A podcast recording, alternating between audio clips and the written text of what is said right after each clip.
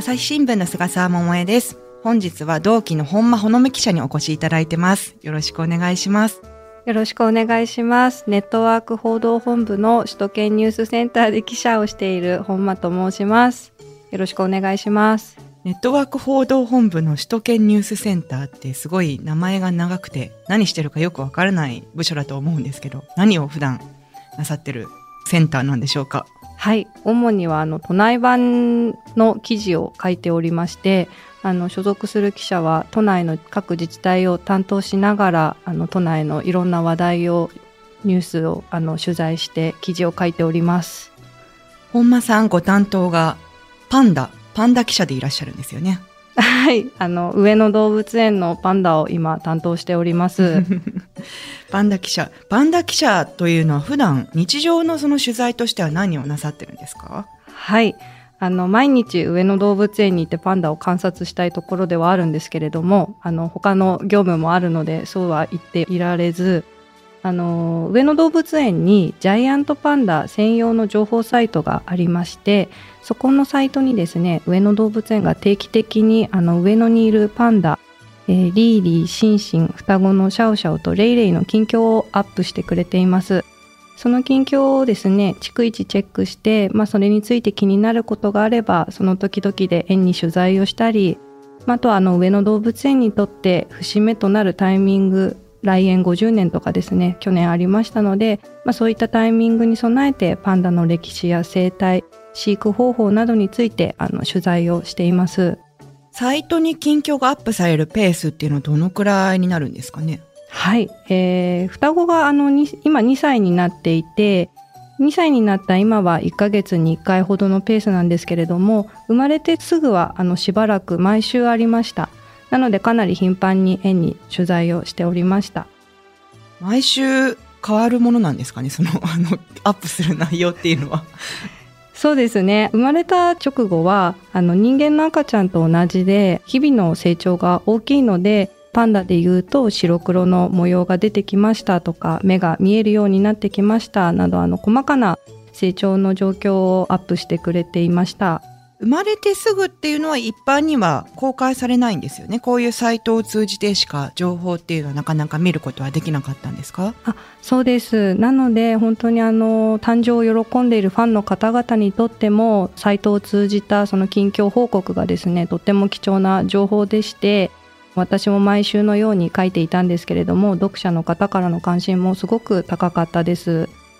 最初抽選制でしたよね。一般の方、パンダ見るのもね。あそうですね双子はあの去年の1月に初公開されたんですけれどもちょうどあのコロナで上野動物園の休園と重なって3日間限定での公開となりましたで3月に休園が終わって再開されたんですけれどもその後もしばらくは抽選制でした抽選なしで見られるようになったのは10月からでした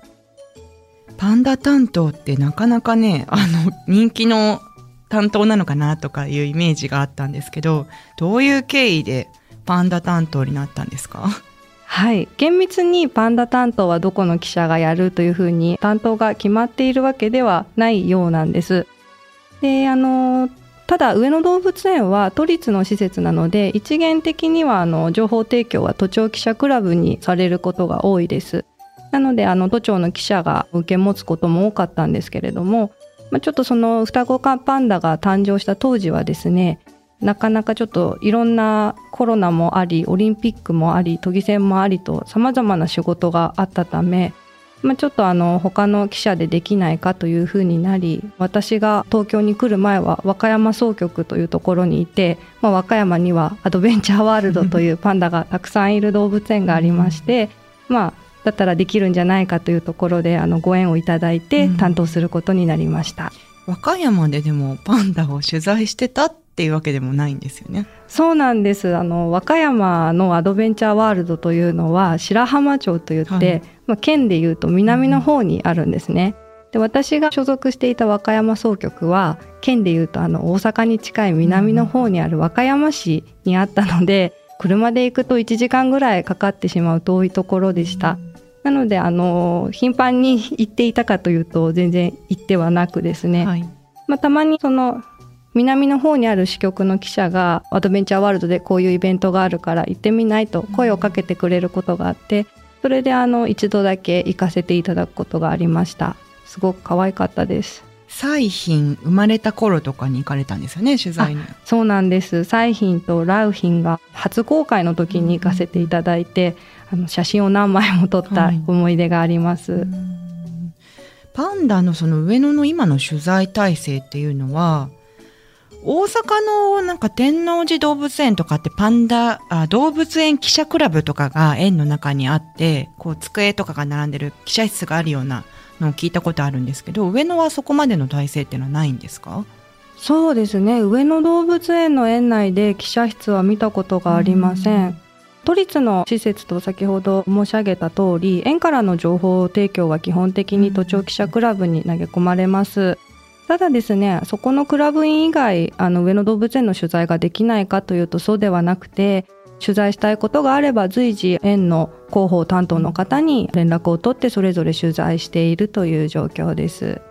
昨年1月に双子パンダちゃん初めて公開されてなんと40社以上ねマスコミが来たんですよね。はいそうなんです海外のマスコミも10社ほど来ていて本当にあのたくさんの報道機関がいて、私もこれまで取材経験の中でこれほどの社が集まっているのは初めて見ましたすごいですね。あの、おめでたいね、ニュースでもあるけれども、そこまでこう、硬いニュースってわけでもなくて、やっぱ社会の関心の高さっていうのはね、伺えますよね。そうですね。みんな大好きなんだなという。そうですね。ところでね、上野とパンダ、よく上野公園でイメージがあると思うんですけれども、来日パンダが日本に初めてしてから、ちょうど50周年の節目が、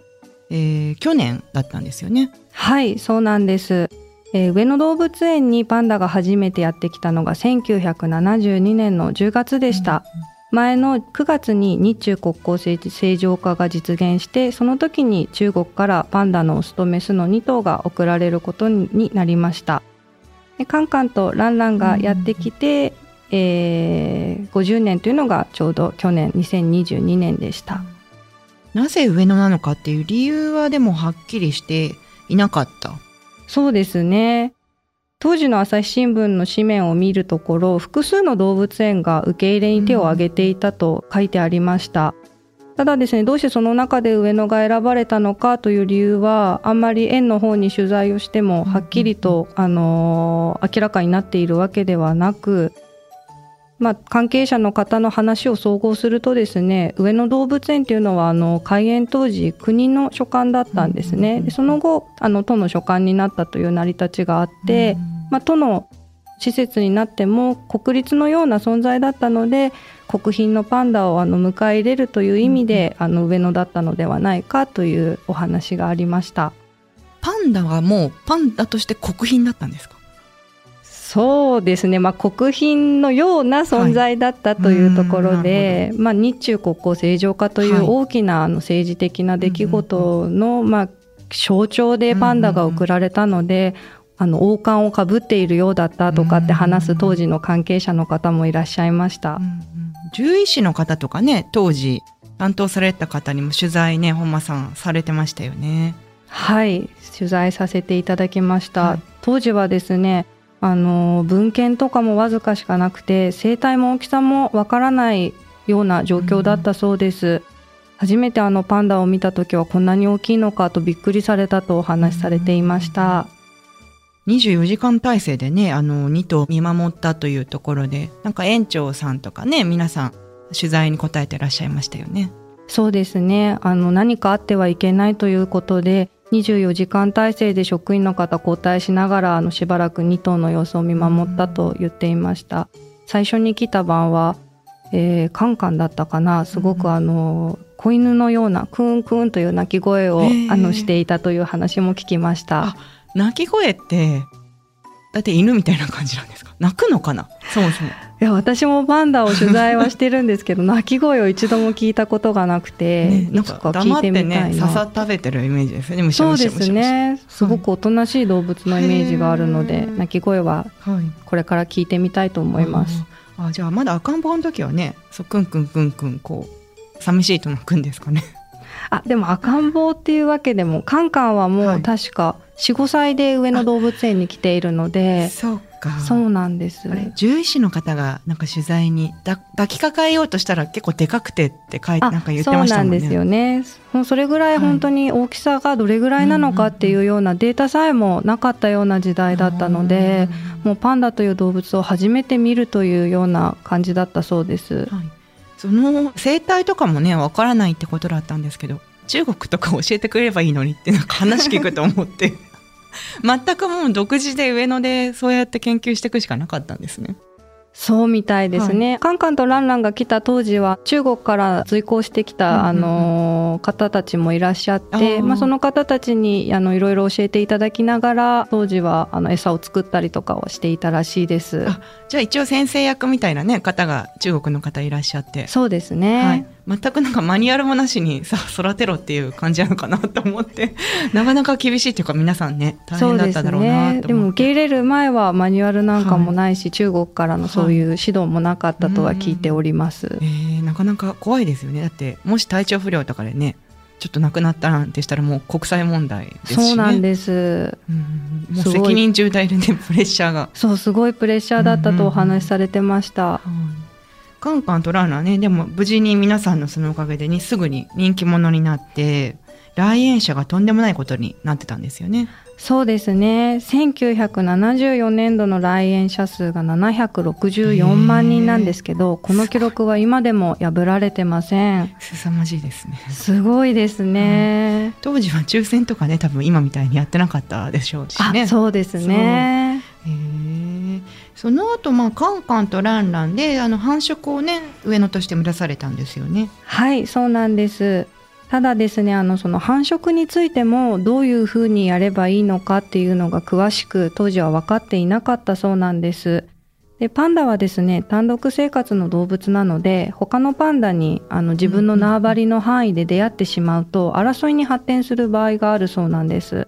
カンカンとランランの発情のタイミングを見極めてお見合いをさせなければならないんですけれども、うんうんうん。そのタイミングが当時はよくわからなかったそうで、うんうんまあ、飼育員の係の皆さんで試行錯誤を重ねてですね、まあ、人工授精だったりあの自然繁殖だったりに挑戦して赤ちゃんの誕生に結びつけたと聞いております。うん。どうしてもタイミングをいろいろ工夫して測ってもその気が合わないとかやっぱ相性もあるんですか？そのそうみたいですね。パンダはあの相性が難しい動物と聞いていまして、ただオスとメスを合わせればいいというわけではなくて、まあ、オスの方がですねこう優しくリードをするような形であのメスがそれを受け入れると、うんあの交尾につながると聞いています。なかなか人間と一緒でねそんな2人2匹揃ったからっつってうまくいくわけじゃないですしね。そうですね、はい、なるほど、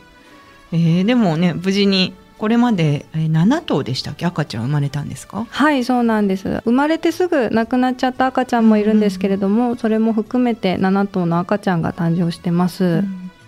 上野で生まれたのが7頭でで来園中国からやってきたパンダはまた別っていうことなんですね頭数としては。あそうなんです子供の赤ちゃんはですねすぐ繁殖はできないので、まあ繁殖ができる大人のパンダとしてこれまで6頭がカンカンとランランに続いて上野にやってきてます、じゃあカンカンとランラン含めたら8頭ってことですかね？あそうですね、うん2008年にリンリンが亡くなったんですね。でこのリンリンが亡くなったことによって上野にはパンダいなくなっちゃったんですよね不在になって。そうなんですはいそのリンリンが亡くなってから不在だったけれども、まあ、上野の地元の要望もあって2011年にようやく今いるリーリーとシンシンが来園してるっていうことですよね。はいそうです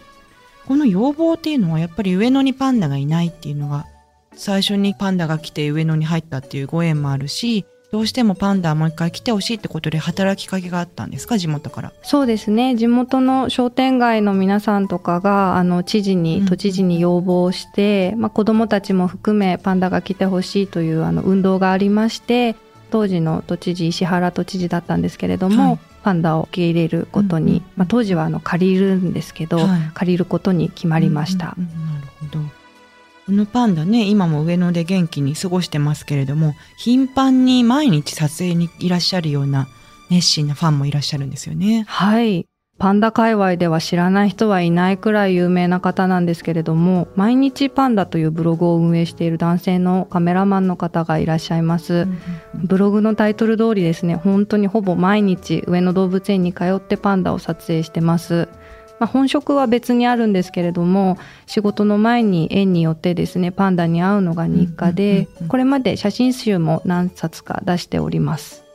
まあ、趣味が高じて、本当にあの、もうプロ並みの腕前といいますか、はいはいはい。作品を発表されている方で、はい、えはい。年パスとかあるんですか？あ、そうなんです。上野動物園年パスがあって、だからかなんか毎日ね入園料払ったら とんでもないことになりそうだなそうですね。この方も年パスをあの、はい利用して 園に行っていると聞いています。えディズニーほど高くないんですかね？そそうですね。何回か、数回行けば元が取れるくらいのあ値段だった。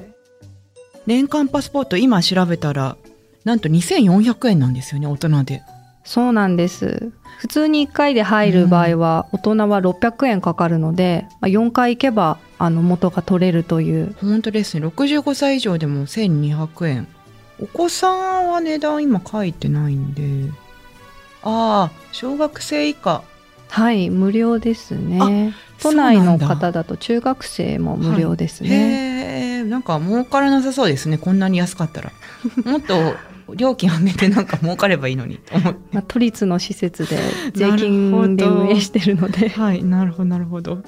そうなんですね。うーん。じゃあそしたら毎日パンダ撮影するような機材本格的なカメラ持って通ってらっしゃるんですね。そうなんです。本当にあの、本職のカメラマン、顔負けの機材を持って撮影されてます。本間さん写真とか撮りに行った時って自分で撮影するんですか？パンダをあ、いいえ、動物の撮影は大変難しくてですね、はい。い、つもあの、取材に行く際は、映像報道部の方に来ていただいて撮影をお願いしています。そうなんですね。あれなんか私編集者として紙面とかデジタルやるときに本間さんの名前見て写真見てすごいパンダの写真うまいって感動してたんですけどあすいませんカメラマンの方いたんです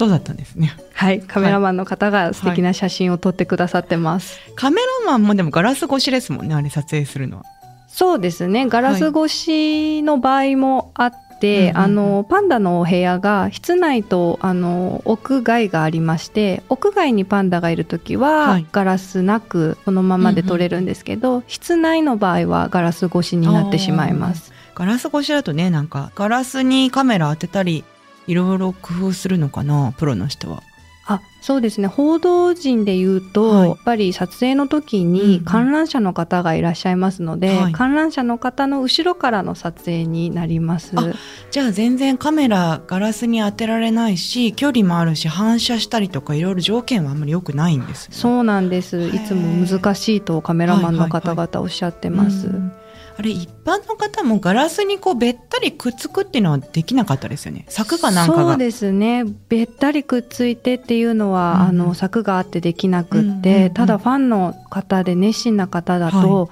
カメラというかその、ガラスに自分の姿が反射しないように、上下真っ黒の服を着て、それであの撮影をされています。は いあそうなんですね。すごく本格的です、皆様。なるほど常にね人がたくさんいる人気者ですからねそうなんです。邪魔にならないようにね、はい皆さん一般の方優先でね取材してますはい。はい。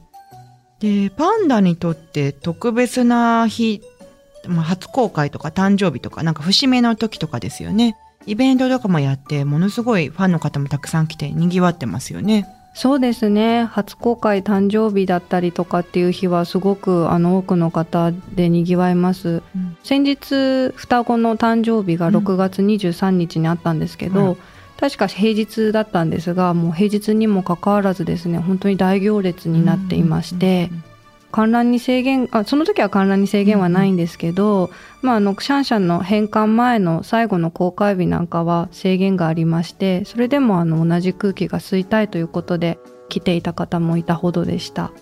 まだ2匹とも仲良しっていうか、じゃれ合ったり、一緒に過ごしたりはしてるんですね。あそうなんですあの2匹でですね並んで竹を食べていたりちょっとこうじゃれじゃれついてみたりとか、うんうんうん仲良しな姿が見られます。でもこれ縄張りね意識持つ生き物だって最初冒頭でおっしゃってましたけどずっと双子だからといって仲良しってわけではないんですよね。そうみたいですね。園の方に取材をしてみるとですね、単独で生活する動物なので、まあ、これからですね、それぞれが縄張り意識を持つようになると、仲のいい双子であっても喧嘩をする恐れがあるそうです。なので、まあ、園では、あの、当分ですね、あの、2頭での飼育を続けるということをおっしゃってましたけれども、まあ、大人になってちょっと喧嘩する様子が見られるようであれば、あの、別々で過ごすことになるそうです。喧嘩する様子がないこともあるんですか？ずっと仲良しでいるっていうのは。そうですね。上野動物園にとって双子の飼育がそもそも初めてなので、そうか。どういうふうにこの双子が成長していくかっていうのも、ちょっと園の方でも確実なことはちょっとわからないという状況です。なるほどお話の途中ですが続きは次回お送りします。